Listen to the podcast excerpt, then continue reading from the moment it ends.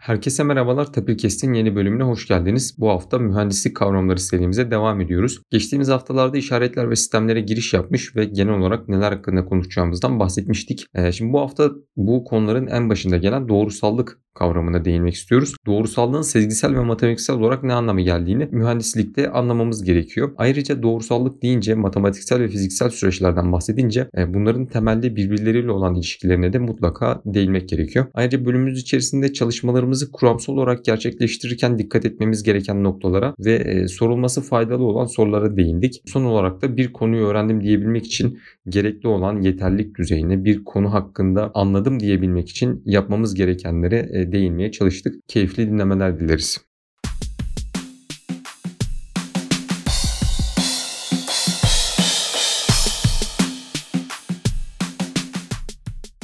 Serhan Hocam hoş geldiniz. Hoş bulduk Halil. Hocam mühendislik kavramlarında işaretler ve sistemlere giriş yapıp işaretler ve sistemler hakkında konuşup sonrasında yani neler üstüne konuşacağız bunlardan bahsetmiştik. Bugün en önemli konulardan biri olan doğrusallıkla giriş yapmak istiyoruz. Doğrusallık aslında e, insanlar tarafından biraz basite indirilen ve hani önemli bir şey değilmiş gibi anlaşılan bir şey. Özellikle doğru denklemi lineer cebir sanki böyle biraz hafifmiş gibi geliyor ama işin içine girince çok önemli olduğunu, doğrusallığın bize inanılmaz araçlar sağladığını, analizleri çok kolaylaştırdığını ve önemli, vazgeçilmez bir konu olduğunu gösteriyor. E, doğrusallık nedir hocam? Kısaca bir değinim ama bunu detaylı bir şekilde bir açıklayabilir misiniz?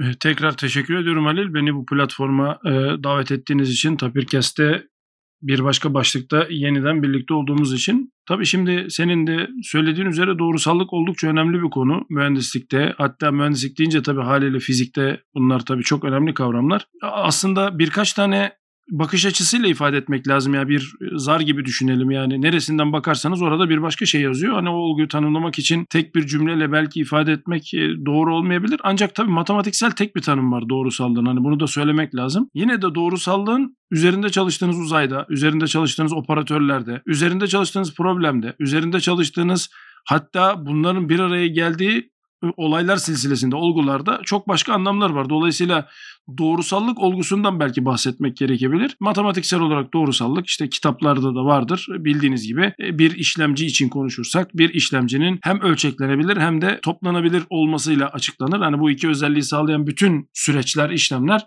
doğrusaldır denilebilir. Ancak doğrusallık olgusu üzerinde durulduğunda birden fazla bakış açısına sahip bir kavramdır. Biz ama en genel haliyle mühendislikte doğrusallık dediğimizde şunu anlıyoruz. Geçtiğimiz haftalardaki podcastlerde de söz ettiğin üzere aslında senin e, kara kutu davranışı belki de bunu en güzel açıklayan e, özetleyecek bence yaklaşım olacak. Kara kutuyu tekrar bu bütünlük olması açısından burada e, hızlıca bir tekrar etmek gerekirse bütün mühendislik süreçlerini, fiziksel süreçleri girdi çıktı ilişkisiyle birbirine bağlayan, bunların hepsini tek bir yapıya indirgeyen yani tek bir girdiği tek bir çıktı ya da birçok girdiği birçok çıktıya ya da bunların kombinasyonuna indirgeyen bir soyutlamaydı. Merak edenler bizim o podcast'imize bakabilirler. Siz zaten ilgili bağlantıyı paylaşırsınız diye düşünüyorum. Şimdi kara kutu yaklaşımını ele alındığında doğrusallık şöyle özetlenebilir kutudan önce olanla kutudan sonrası olanı ayırt edemediğiniz her şey aslında doğrusaldır. Belki böyle tanım yaparsak çok daha genel, evrensel, matematiğini de belki değindiğimiz, fiziksel süreçleri de kapsayan, mühendislikte ne demek istediğimizi de anlayan, e, anlatan bir bir e, tanıma ulaşmış oluyoruz. Yani kutudan önce olanlarla kutudan sonra olanları ayırt edemiyor isek eğer, eğer böyle bir kutudan bahsediyorsak işte o kutu doğrusaldır. Şimdi o kutu bir mühendislikte bir problem olabilir. Mühendislikte bir sorunun çözümü olabilir. Matematiksel bir operatör olabilir. Üzerinde çalışılan bir uzay olabilir. Üzerinde çalışılan uzaya ait bir metrik olabilir. E, bir doğrusal cebir dediğimiz yani bir cebirsel yapı olabilir. Bunların hepsini basite indirgeyen bir yapı olduğunu düşünüyorum. Kabaca anlatmak istersek e, bilmiyorum maksat hasıl oldu mu Halil ama kutudan öncesiyle kutudan sonrasını ayırt edemediğimiz bütün süreçler doğrusaldır diye özetleyebiliriz Halil. E, hocam kara kutudan bahsetmişken özellikle bu modelleme ve simülasyonda da e, mühendisliğin önemli araçlarından hani işlemleri yaparken doğrusal işlemleri yapmak çok daha kolay oluyor ve sizin bahsettiğiniz kara kutu modellemesi aslında çeşitli parçalara ayırma imkanı da sağlıyor doğrusallık. Çünkü iki farklı girdi sağlarken bir sisteme e, bunların çıktısını kutunun sonunda toplam olarak alıyorsak bunları aynı kutuya ayrı ayrı verip tekrar topladığımızda da e, aynı sonucu elde edebiliyoruz. Bu da büyük işlemlerde değil mesela çok büyük dataların verildiği işlemlerde örneğin veriyi, hafızamızı daha iyi kullanmamızı, daha verimli kullanmamızı sağlıyor diyebiliriz. Hesaplama ile e, bu doğrusallık arasındaki bu ilişki e, doğrusallığın önemini de arttırıyor mu? Kesinlikle aslında senin söylediğini şöyle daha da genelleştirmek lazım Halil. Orada çok güzel bir noktaya değindin. Genelde üzerinde çalıştığımız cebirsel yapılar bizim sözünü ettiğimiz cebirsel yapılar kuvvet serilerinin bir karşılığı olduğu için e, orada kullandığımız cebirsel yapılar toplam ve çarpma üzerine geçiyor. Halbuki bildiğiniz gibi cisim, matematikte cisim dediğimiz kavramlar söz konusu olduğunda üzerinde tanımlı olan işlemlerin toplama ya da çarpma olması ya da bunların karşılığının olmasının da bir anlamı yok. Yani herhangi bir ikili operatör için kutudan önce ve kutudan sonra ayırt edilemezlik sağlanıyorsa o aslında bütün süreçler doğrusaldır diyoruz. Peki bunun hesaplamayla nasıl bağlantısı var dendiğinde takdir edersiniz ki bizim alanlarda da çok kullandığımız bir örnek bir uygulamasından bahsedeceğim. Hızlı Fourier dönüşümü çipi için sizin matematiksel olarak yapacağınız iş bellidir. İşte meşhur Taki'nin makalesine bakıldığında orada zaten neyin nasıl yapılacağı bellidir. Ancak bunun donanım üzerindeki gerçeklemesinde birden fazla seçenek mümkündür ve bu birden fazla seçenek sizin donanıma nasıl hükmettiğinizle alakalı. Hatta biraz daha derine inersek bu donanımı ifade eden matematiksel modeldeki soyutlamada ne kullandığınızla alakalıdır. Mesela çok e, güncel bir örnek. Bunların eğer bir Galois cismi üzerinde olduğunu düşünürseniz problem tamamen bambaşka, çok daha hızlı belli bir donanım seviyesini indirgenebilen hale geliyorken başka bir cisim üzerinde tanımladığınızda bu başka bir şey anlamına geliyor. Dolayısıyla doğrusallığın bizim için çok daha derinde ifade ettiği şey neye karşılık geliyor? Bunun özünde matematiksel bir olgu olduğu, bir yapı demiyorum çünkü bu probleme göre farklılık arz edebilir. Bir matematiksel bir olgu olduğu ve bu olgunun bizim istediğimiz amaca hükmetmek için hani benim kendimce bulduğum pek de görmedim literatürde böyle bir tanım. Kutudan önce ve kutudan sonra davranışına bir şekilde indirgenebilen her şey doğrusallık. Tabii ki bunun özünde matematik var. Tabii ki bunun özünde cebir var. Tabii ki bunun özünde senin de söylediğin gibi hesaplama var. E, bilgisayarlar özellikle Turing makineleri hatta biraz daha soyut konuşursak Turing makineleri bu olgunun herhalde tamamen birebir öne çıkarttığı çok çok önemli gerçeklemelerdir diyebiliriz Halil doğrusal olmayan sistemlere girersek hocam mesela doğrusal ve doğrusal olmayan diye sistemleri ikiye ayırıyoruz. Bu sınıflandırmada bize yardımcı olan bir şey. Doğrusal olmayan sistemlerle başa çıkmada e, ne tür araçlar kullanıyoruz. Bunları benim bildiğim yapabildiğimiz en iyi şey en basiti doğrusalmış gibi bir yaklaşımla temsil edip doğrusal çözümü elde edip belirli bir aralıkta belirli bir e, özellikle transistörlerde bunu analizini yaparken çok yapıyoruz. Doğrusal olduğu alanda çalışmak. E, peki diğer doğrusal olmayan bir sistemi e, nasıl başa çıkabiliyoruz hocam? Bu alanda mühendislik bize neler sağlıyor? Çok güzel söyledin. Bildiğimiz bir yanıt yok. Hayır. Doğrusal olmayan sistemlerle baş edebilecek bir matematiğimiz henüz yok. Ancak bunu dediğin gibi doğrusallaştıracak matematiklerimiz var. Yani bu şuna benziyor. Ya buradan Ankara'ya gitmek hedefimiz vardır ve biz buradan Ankara'ya gitmenin tek bir yöntemini bilmiyoruz. Yani tek seferde gitmenin yöntemini bilmiyoruz ama Ankara'ya gidebilmek için çeşitli alternatiflerimiz var. İşte İstanbul'dan Bolu üzerinden gidebilirsin. İşte Bursa üzerinden gidebilirsin. Saçma sapan olabilir ama Bering Boğazı'ndan gidebilirsin. Ama tek seferde Ankara'ya gidemediğimiz için böyle bir yöntem bilmediğimiz için mutlak surette sanki önce İstanbul'dan işte e, Kocaeli'ne gitmek önce bunun gibi düşünebiliriz. Yani parçalara bölmek. Şimdi burada çok güzel bir yine e, konuya değindin. Belli aralıklarda. Şimdi bu belli aralıklar çok önemli bir ifade. Az önce sözünü ettiğimiz o soyut yapıların üzerindeki o asıl cisimlerin aslında özüyle ilgili bir mevzudan bahsediyorsun. E, en başta şunu da söylemek lazım tabii. Doğrusal olmayan sistemler deyince mühendislikte genelde e, hep de arz ettiğimiz o kara kutu gösterimindeki bir diferansiyel denklemle ifade edilebilen sistemlerden bahsediyoruz ama böyle olmak zorunda da değil tekrar ediyorum. Ama çok sıkça kullanıldığı için belki bu örnek üzerinden gitmek faydalı olabilir. Bunun olasılıksal sistemlerdeki karşılığından da bahsedeceğim vaktimiz olursa. Şimdi diferansiyel operatörünü söz göz önüne alalım. En basit haliyle diferansiyel operatörü bir boyutlu uzayda neye karşılık geliyordu hatırlarsak? Bir değişimin doğrusal bir şekilde ifadesi. Hatırlayalım o meşhur limit formülünü. E, fonksiyonun bir noktada ötelenmiş haliyle fonksiyonun mevcut bulunduğu noktadaki arasındaki farkı bulup düşey eksendeki farkın işte yatay eksende ne kadar değişimle ifade edildiğiydi. Ama türevi doğrusal biçimde yazmak da mümkün ki bu Taylor serisinin ilk iki terimine karşılık geliyor bildiğiniz gibi. Asıl yapmaya çalıştığımız işte hep de belki lisede, üniversitede anlatılan e, türev aslında eğimdir gibi bir yaklaşım var. Hani orada çok da yanlış değil. Oradan ilerliyoruz. Biz burada doğrusallaştırdığımız bir aralığı arıyoruz. Yani Bunu her aralıkta yapmak mümkün ancak bu aralığı öyle bir yapıyorsunuz ki yaptığınız hesaplarda tırnak içerisinde hesaplamalarda sizi üst üste binen hataların artık çok farklı bir yere götürmediğinden emin olduğunuz bir aralığa indirgiyorsunuz. İşte limit oradaki limit sözcüğü buna karşılık geliyor. Şimdi bunu bulabilmek bir problem. Neden? Nereden bileceğiz elimizdeki problemin nerede doğrusal olup nerede doğrusal olmadığını öyle değil mi? Yani şimdi mesela senin verdiğin transistör örneği ya da en azından çok kullanılan kuvvetlendirici devresinde mesela biz bunu deneyerek bulabiliriz. Birinci yöntem. İkincisi az önce senin yine sözünü ettiğin kara kutu modellemesiyle bulabiliriz. Yani kara kutu modellemesinin kutudan önce ve kutudan sonra davranışların aynı olduğu yeri matematiksel olarak görebiliyorsak o aralık bizim için doğrusaldır diyebiliriz. Şimdi olasılıkla nasıl bağlantısı var? Hani burada değinmek istiyorum hızlıca. Benzer şekilde süreçlerin e, İngilizcesi coherence diye geçiyor. Belki Türkçesi uyumluluk olabilir. Tam bilemiyorum şu anda. Hani bağdaşımlı olduğu, birbiriyle tutarlı olduğu, nispeten daha anlamlı bir yapı arz ettiği aralığı bulma problemine karşılık geliyor bu da. E, bu kablosuz haberleşmede çokça kullanılan bir yöntemdir. İçinde bulunduğunuz sistemin belli özelliklerini eğer bu zamansa zaman aralığı, eğer bu uzaysa uzay aralığı, eğer bu faz uzayıysa faz uzayı aralığı az önce sözünü ettiğim kara kutu modellemesinin birbirinden ayırt edilemeyen girdi çıktı ilişkisine eriştiğiniz yeri hesaplama ile ilgili de bir hesaplama var. İşte istatistik burada karşımıza çıkıyor. Acaba hangi istatistikler kutudan önce ve kutudan sonrasını bizim için anlamlı olmayacak seviyede, küsuratları bizi rahatsız etmeyecek seviyede ayırt edilemez hale getirir diye önce bir işlem yapıyoruz. Böylece senin dediğin aslında o işte belirli aralığa indirgiyoruz. O belirli aralığı bulduktan sonra zaten problemi doğrusallaştırmış oluyoruz ve doğrusal çözümlemeler yöntemiyle ilerliyoruz. Şimdi burada tabii şunu da söylemek istiyoruz dinleyenlerimize. E, bütün doğrusal olmayan problemler doğrusallaştırılarak çözülebilir mi? Bu aslında ucu açık bir soru. Çünkü doğrusal olmayan her problemin doğrusal olabildiği bir aralık olup olmadığını, aralığa sahip olup olmadığına alakalı da elimizde belli kuramlar var ama Bunların %100 yanıt verdiği durumlar söz konusu değil malum. E, işte bunun en basiti gürültü örneği yani gürültü böyle bir proses yani gürültünün hangi aralığında doğrusal davrandığını söyleyebilirsiniz. Böyle elimizde süreçler vardır ki bunu sağlayamayabiliriz.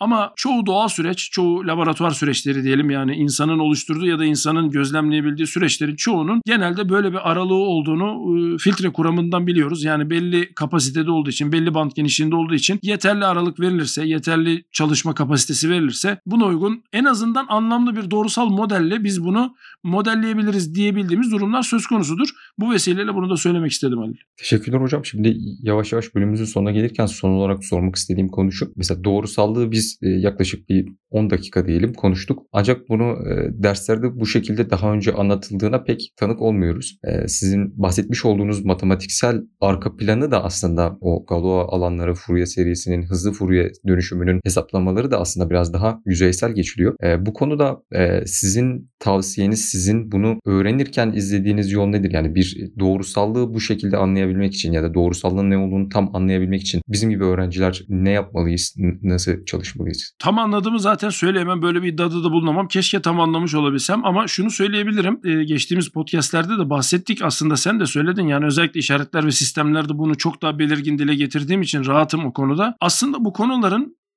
ne olduğunu bilmiyoruz ama hep de söylediğim derslerde malum nasıl davrandığıyla alakalı bir kaygımız olması lazım. Çünkü çoğu zaman belki de eğitim sistemiyle alakalı böyle bir problem var. Ya bu nedir sorusunun yanıtını vermek zorunda değiliz arkadaşlar. Ya bu nedir bilmiyorum yani bunu dürüstçe söyleyelim yani doğrusallık nedir bilmiyorum ama doğrusal bir şeyin nasıl davrandığını söyleyerek bayağı bir şeyler yapabiliyorum. Belki birinci bakış açısının bu olması gerektiğini düşünüyorum. En azından nedir diye anlamaya çalışmak dursun bir kenarda ama nasıl davranırı belki de biraz daha öne çıkartmak bence birinci adım. İkinci adım ise şu. Yine dediğim gibi geçtiğimiz podcastlerde söyledik. Aslında bu konuların birbirinden ayrılmadığı, birleştiği ama maalesef müfredatta sanki ayrıymışçasına ders adlarına verildiği durumlar var. Bunlardan bir tanesi işte biliyorsun ki doğrusal cebir. Yani doğrusal cebir adı üzerinde doğrusallığın en uç noktasına götürülen çok çeşitli matematiksel nesneleri bir araya getiren ama sorduğunuzda insanlara vektör ve matris diye zihinlerinde kazınmış bir ders. Halbuki biraz e, düşününce yani bunu da tabii ben de üniversite yıllarımda maalesef edinemedim ama daha sonradan yaptığımız çalışmalarda bir şeylerin eksik kaldığını yani yalnızca o dersin kitabına bakarak ya da yalnızca o dersi çalışarak neden hala konuların tamamını anlayamadığımı kendime sorduğumda yaklaşık böyle bir yanıt buldum. Aslında eksik doğrusal cebiri anlamamakta değil. Aslında o dersin daha başka derslerle olan bağlantısını kavrayamamaktan geçiyormuş. Ben kendi adıma söylüyorum tekrar ediyorum ben naçiz bunu tamamıyla anlamış birisi değilim. Ama ben bu yöntemi izleyerek belli bir seviyede belli bir bakış açısına e, sahip olduğumu en azından bir sıçrama yarattığını kendimde gördüm. E, inşallah sizlerde de e, böyle bir sıçrama yol açar. Yani birinci yöntem ne olduğunu belki de tanımlamak zorunda olmadığımız gerçeğini kabullenmek ve nasıl davrandığını anlamaya çalışmak. İkincisi de dersler olarak baktığımız konuların buna hayatta karşılaştığınız problemler ya da belki bir makalede ya da bir dergide, bir bilim dergisinde okuduğunuz makaleler olarak da düşünebilirsiniz. Bunları birbirleriyle bağlantılandırmaya çalışmak. Şimdi şu akla gelebilir Halil. Bağlantılandırmaya çalışmak bir zorlama mıdır? Hayır. Bu genelde eğitim sisteminde verilmeyen bir şey olduğu için zorlama yüklemini andıran bir ifade kullanıyorum. Halbuki bunlar zaten doğal olarak altta bağlı birbirine. Problem bunların doğal olarak altta bağlı olmasını anlatabilmek için belli bir derinliğe inmek gerekiyor. İşte bu derinlikte nefesimiz yetmiyor olabilir. Bu derinliğe inmek istemiyor olabiliriz. E, bu derinlik bizi ürkütüyor olabilir. Ama e, işin özü şudur ki lineer cebir, doğrusal cebir, diferansiyel denklem, kalkülüs, olasılık kuramı e, bunlar birbirine bağlı şeyler. Bunları birbirinden ayırt edemeyiz. Yani e, kalkülüs çalışan bir adamın olasılığı anlamaması ya da olasılık çalışan bir adamın kalkülüsü ben yapamıyorum demesini belli bir seviyede en azından mühendislikte ileri konularda kabul edemeyiz. Çünkü göreceksiniz ki bunları birbirinden ayırt etmek mümkün değil. Şöyle deniyor çoğu zaman. E, böyle karşıma bir teorem çıktı. İşte bu teoremi kullanarak yoluma devam ettim. Şimdi o teoremin neden karşına orada çıktığını anlamıyorsan evet problemini çözmüş olabilirsin ama konuyu anlamış sayılmıyorsun. Evet problemini gidermiş oluyorsun. Yani susuzluğunu gidermiş oluyorsun. Ama sorunun temeline inmiş olmuyorsun. Sorunun temeline inmek ise bize az önce sözünü ettiğimiz o daha geniş belki de daha kapsayıcı bakış açısını sağlayabilir diye düşünüyorum Halil. Tabii ki dediğim gibi tekrar ediyorum ya bu benim naçiz kendi kişisel gözlemim, kendi kişisel deneyimim. Mutlaka daha iyileri vardır, daha başkaları vardır ama e, bende paradigma değişimi yaratan şey ne olduğunu anlamaya çalışmaktansa nasıl davrandığını anlamaya çalışmaya ağırlık vermekle başlamak oldu. Daha sonra da zaten bunun hemen ardından etrafında dönen konuların aslında birbirleriyle doğrudan bağlantılı olduğunu, belki adı öyle değildir, belki size öyle anlatılmıyordur ama e, bir de bu şüpheci göz gözle bakılmanın çok yararı olduğunu e, söylemek isterim Halil.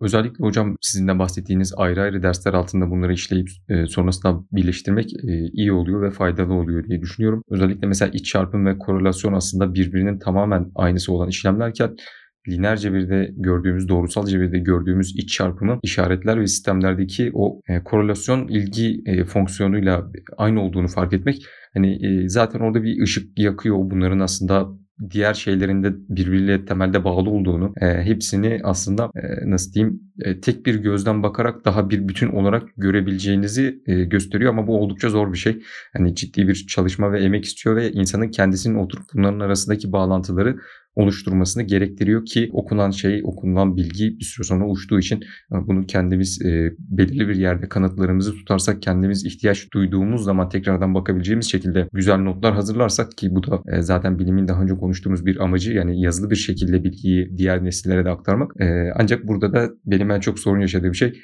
kitapta herkesin bildiği varsayılan bazı konuların e, özellikle proofların, kanıtların e, öğrenciye egzersiz olarak, alıştırma olarak bırakılıp ondan sonra onun cevabını hiçbir yerde bulamamak. Bu gerçekten çok yoruyor insanı. Tekrardan teşekkür ederim hocam katıldığınız için. Son olarak bir şey söylemek istiyorum müsaadenle. Çok güzel bir noktaya değindin. Ee, şimdi ders kitaplarında çoğu zaman işte dediğin gibi bir kuram mesela çok bizim kullandığımız IVT, MVT yani e, ara değer kuramı e, ve orta değer kuramı mesela bunlar e, kalkülüsün analizinde çok önemli kuramlar. Hani doğrusallığı sonuna kadar kullandığımız aslında iki tane kuramdır.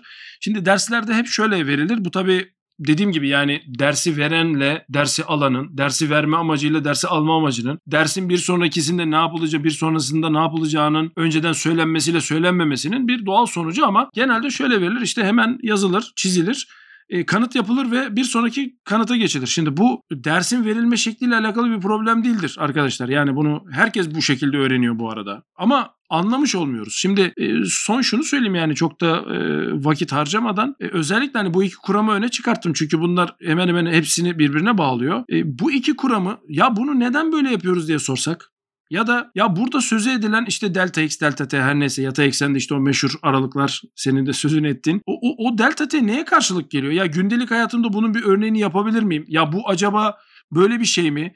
Peki öbür türlü olsa ne olur diye sorup o kanıtın üzerinden tekrar geçmek ya da hatta o kanıtı unutmak. Belki yani o kanıt da çok da umurumuzda olmayabilir. Bu soruları tersten sormanın büyük faydası olduğunu düşünüyorum. Bazen vakitsizlik oluyor. Bunun da farkındayım ama yani bize birisi bir kuramı verdiğinde o kuramı kanıtını da bize gösterdiğinde inanın bana hiçbir şey kazanmış olmuyoruz. Tamam kanıtlamışsın çok güzel. Tam da ne işimize yarıyor? Ya buradaki o ifade ne demek? Yani oradaki şeyin karşılığı ne ola? Hadi bunu hesaplamaya kalktık. Nasıl hesaplayacağız? Hadi bunu bilgisayara hesaplatmaya kalktın. Nasıl hesaplatacaksın? Ha bu arada bunların hepsi çözülmüş problem. Yani şu an bunların hepsini bilgisayarda yapabildiğimiz için bu soruları sormak ve yanıtını araştırmanın çok büyük faydası olacağını düşünüyorum Halil. O konuda da güzel bir noktaya değindin. Yani dersler üzerinde özellikle birisinin size kuramı vermesi ve kuramın hemen ardından kanıtının sağlanmasının inanın bana hiçbir yararı yok.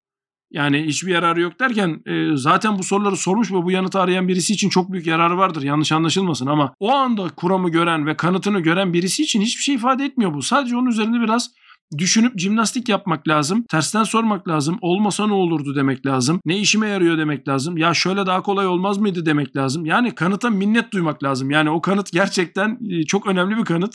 Yani şimdi böyle söyleyince kanıtı yerlere vurdu falan filan denmesin. Tam tersi. O kanıt kuramın hemen altında verilince sanki önemini yitiriyor. O kuramın arkasından o kanıtın olabildiğini bizim kendi sistemimizde, kendi anlayışımızda zorlandıktan sonra aa evet Bak gerçekten kanıt ne kadar mükemmelmiş denince o kanıtın bir anlamı var. Dolayısıyla e, kuram, çalışma, tersten sorgulama, kanıt doğru yöntem. Kuram, kanıt üzerinde tefekkür sanki doğru yöntem değil gibi geliyor bana. E, bunu da bu vesileyle söylemek istedim Ali.